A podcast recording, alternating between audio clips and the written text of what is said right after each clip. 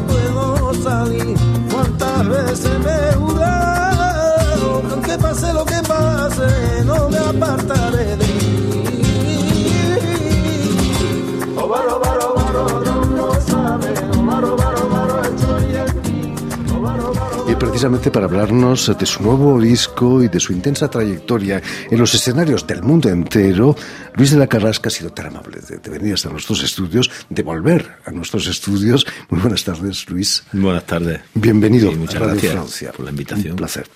Eh, en estos momentos delicados para muchos, eh, es importante dejarse de cifras para, para dejar hablar o cantar el corazón, ¿no?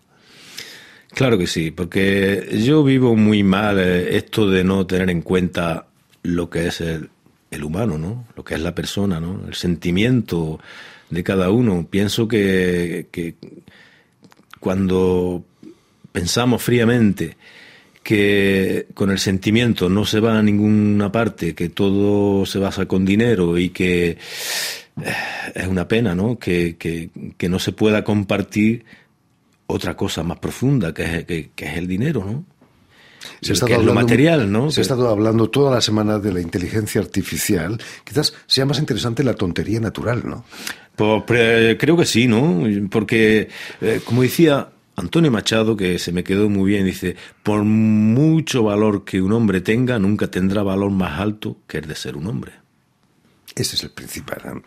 Eh, permíteme, Luis, que recuerde a nuestros oyentes que has nacido en la localidad granadina de Huéscar y que contabas que tu madre dio a luz en casa de tu abuela, que no era una casa muy normal, ¿no? Era una casa una casa cueva. Una casa cueva. estamos viendo aquí precisamente una casa cueva. Una casa cueva. Qué bonitas, qué bonitas son. Mira, mira, mira. Pues sí, porque ya mis padres vivían en el, en el Cortijo, que son de allí, nativos de allí, de las cuevas de Huéscar, pues trajeron a mi madre directamente al hospital, pero el hospital estaba completo. Y entonces dijeron, bueno, pues vamos a la casa de la abuela y llamamos a la comadrona que, que, asistía entonces en aquel y allí nací yo. Eh, esas casas son muy ecológicas, 20 eh, grados durante todo el año. Eh, erais ecologistas antes de que se supiera qué era la ecología, ¿no? Pues claro, porque el hombre, se, pienso yo, que, nunca ha sido tonto, aunque digamos que... Y, se arreglaba muy bien, se apañaba muy bien para, para sobrevivir, para subsistir y para, para vivir, para buscar su, su confort, ¿no? Y, y verdaderamente la prueba está que ahora se buscan, ¿no? Las cuevas el metro cuadrado de cueva debe ser carísimo, ¿no? Pues han subido de precio. Antes era muy barata la gente las dejaba y las despreciaba, pero ahora sí que... No me extraña. sí que se pagan, eh, tu infancia no fue demasiado fácil. Te ocupabas, me contabas, de un rebaño de ovejas. Tenías apenas 12 años. Eh, a pesar de que me decías que hubieras preferido ir a la escuela, ¿no? Sí, a mí me gustaba aprender me gustaba, estaba muy curioso en aprender, siempre sido muy curioso en aprender, me gustaba aprender y yo sabía que en la escuela se aprendía. Pero las circunstancias en aquella época eran, diferentes, ¿no? Entonces mi padre montó mm, a medias con, con el patrón, el dueño de, propietario, uno de los propietarios, eh, don Expedito Cepero, que una buena persona, y montaron ese negocio de, ovejas, ¿no? Que ahora, ahora ese negocio en Huescar tiene, tiene un con la oveja segureña, que, que, tiene, que tiene mucho renombre ahora, una de las mejores carnes que yo he comido. Se aprende mucho también, ¿no? Eh, estando en el monte con las ovejas, durmiendo a veces con las ovejas. Sí, sí, sí, sí, pero a mí me gustaba, no creas. Me gustaba porque me sentía libre, ¿no? Me sentía yo mismo y, y eso, buscando una responsabilidad, eh, aunque llevaba mi radio, ¿no? Mi transistor y, y, estaba al corriente de lo que pasaba en el mundo, de la música y, y todas esas cosas. Pero tengo recuerdos muy muy buenos de, de, aquellos campos tan, tan extendidos. Ya que, Imagino que escuchabas mucha música, pero tu primer profesor de cante fue tu padre, ¿no? Que cantaba muy bien. Bueno, mi padre cantaba muy bien. Yo lo escuchaba cuando subíamos a, cuando era pequeño, subíamos a dormir y él se quedaba abajo y cogía su guitarra y despacito y, y cantaba. Pero otra cosa también que escuchaba, como le gustaba el flamenco, porque y escuchaba una emisión de radio que ponían todas las noches cuando estábamos cenando ahí sobre las ocho y media de la, noche. Y yo le hacía preguntas y él me contestaba y, sí, sí. Fue muy, presente la música. Muy presente. Eh, es cierto que una mujer dijo de él que cantaba mejor que la radio. Sí.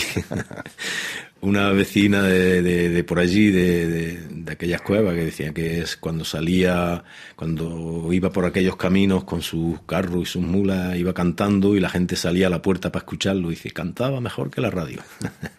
Hombre, eh, la vida en Andalucía en aquella época no era fácil. Quizás aquello de quien canta su mal espanta. Eh, ayudó, ¿no? La gente cantaba en la calle. Yo los recuerdos que tengo son, son fabulosos, porque había mucho movimiento de gente del campo que se desplazaban, que venían allí a trabajar a la finca o, pasaban por de largo para otro sitio, iban en su mula cantando. Escuchabas por la mañana ya los cantares, el que estaba labrando, el pastor, el otro. Y era una vida alegre, aunque era difícil, pero había más alegría que hoy que hoy paso, cruzo París en el metro y veo todo el mundo que está deprimido, me entra una depresión. las mujeres en la casa, ¿no? Mientras eh, lavaban la casa, hacían la, comida, cantaban también. Cantaba, todo madre cantaba. Mucha gente cantaba y claro que sí, y, había, se gastaban bromas y, había, había una, no sé, una, una libertad de, expresión. Eh, para mí bastante bastante fuerte, ¿no? Mejor que ahora, ¿no? Y una, una alegría, ¿no? Una alegría. Vas a hacer tu servicio militar en Cádiz, la mm. provincia de la alegría.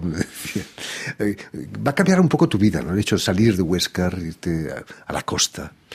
Claro, bueno, eh, el ir a Cádiz y encontrar esa gente con esa gracia, con esa alegría y con pues claro que me, encantó, me, gusta mucho aquella tierra. Ahí empiezas a cantar un poco en serio, ¿no? Allí había, había jóvenes que cantaban muy bien. Había uno de Huelva que cantaba muy bien, otro de allí de San Fernando que, que cantaba muy bien. A veces cuando había fiestas, yo, los escuchaba. Yo ni cantaba, yo los escuchaba. No me atrevía. Ellos estaban por encima de, mi altura, ¿no? ¿Cuándo diste el paso de ponerte a cantar frente a la gente? Bueno, yo empecé, si digo la verdad, empecé a cantar en fiestas de amigos. Yo, era mi entrenamiento, era mi, mi forma de, de hacerme al público, de hacerme a mí mismo. Y a veces me criticaban porque creían que yo iba allí porque me daban un vaso de vino o, sé, a veces se lo decían a mi padre, ¿no? Mira tu hijo que va y canta. Digo, no, no, yo cantaba por placer porque me encontraba con una gente alegre que yo conocía, que, que me invitaba y pasaba un momento fabuloso y ya está. Y yo me servía, yo siempre ha sido un entrenamiento. Cantar así con, en fiestas de amigos ha sido mi entrenamiento. Y una forma de, ir probándome a, a, mí mismo, ¿no? Poquito a poco. Y un día en Huescar vas a conocer a una chica, una francesa, una francesa de Aviñón, que va a cambiar también tu vida, ¿no? ¿Qué, pasó? Bueno, ahora que no nos oye. Pues pasó que lo que lo que lo que suele pasar, ¿no? Que pues que me trajo para Francia. No es que me trajo, yo vine voluntario, ¿no? vinimos con la intención de, volver. Pero bueno, yo descubrí lo que había allí en el sur de Francia, a la gente le gustaba el flamenco, había una había una, mm, una gente una colonia española bastante importante, ¿no? Y se hacían había asociaciones de españoles, se hacían muchas actividades empezó a salirme trabajo, luego el Festival de Aviñón. Por supuesto. Luego otro Festival de Aviñón, y bueno, ahí empezó mi carrera realmente profesional, ¿no? más de 30 años allí en, Aviñón. Pues 32 años. Imagínate. No, es tan diferente el sur de Francia del sur de España, de Andalucía, ¿no? Es un país seco también. Es un país seco, no hay mucha diferencia, ¿no? Porque hay bastante similitudes, ¿no? Y luego, ya digo, hay una migración importante una mezcla de, culturas, ¿no? Y de, eh. Una de las obras que, en la que cantaste allí en Aviñón fue Juego y Teoría del Duende de, Federico García Lorca. Eh, me gustaría que nos contases qué, es para ti el duende, eso, eso tan misterioso. El duende sí que es misterioso, ya lo decía Federico García Lorca, ¿no? Eh, finalmente dice, muy difícil de definir. Pero es verdad que el duende para mí existe, ¿no? Y viene cuando menos te lo esperas y cuando él quiere. Pero cuando, cuando llega, una vez que ha pasado, nos damos cuenta de que ha pasado algo mágico. Ha pasado algo mágico, sin esfuerzo. Como si las cosas mm, salieran solas, ¿no? Y yo eso es lo que considero el duende, una, una emoción especial. ¿Qué se siente? La estamos sintiendo ahora. Yo siento un cierto duende en ese momento. Quizás lo mejor del duende es que no se puede comprar. No, no ni vender.